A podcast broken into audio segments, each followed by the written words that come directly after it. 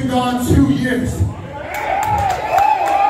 Wildkat Sports has been gone for two years and now we are back in the baddest of all fucking time. It's back home in Wildkat Sports.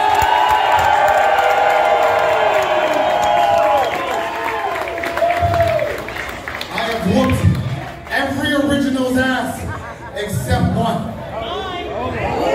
So, Matt Lancie.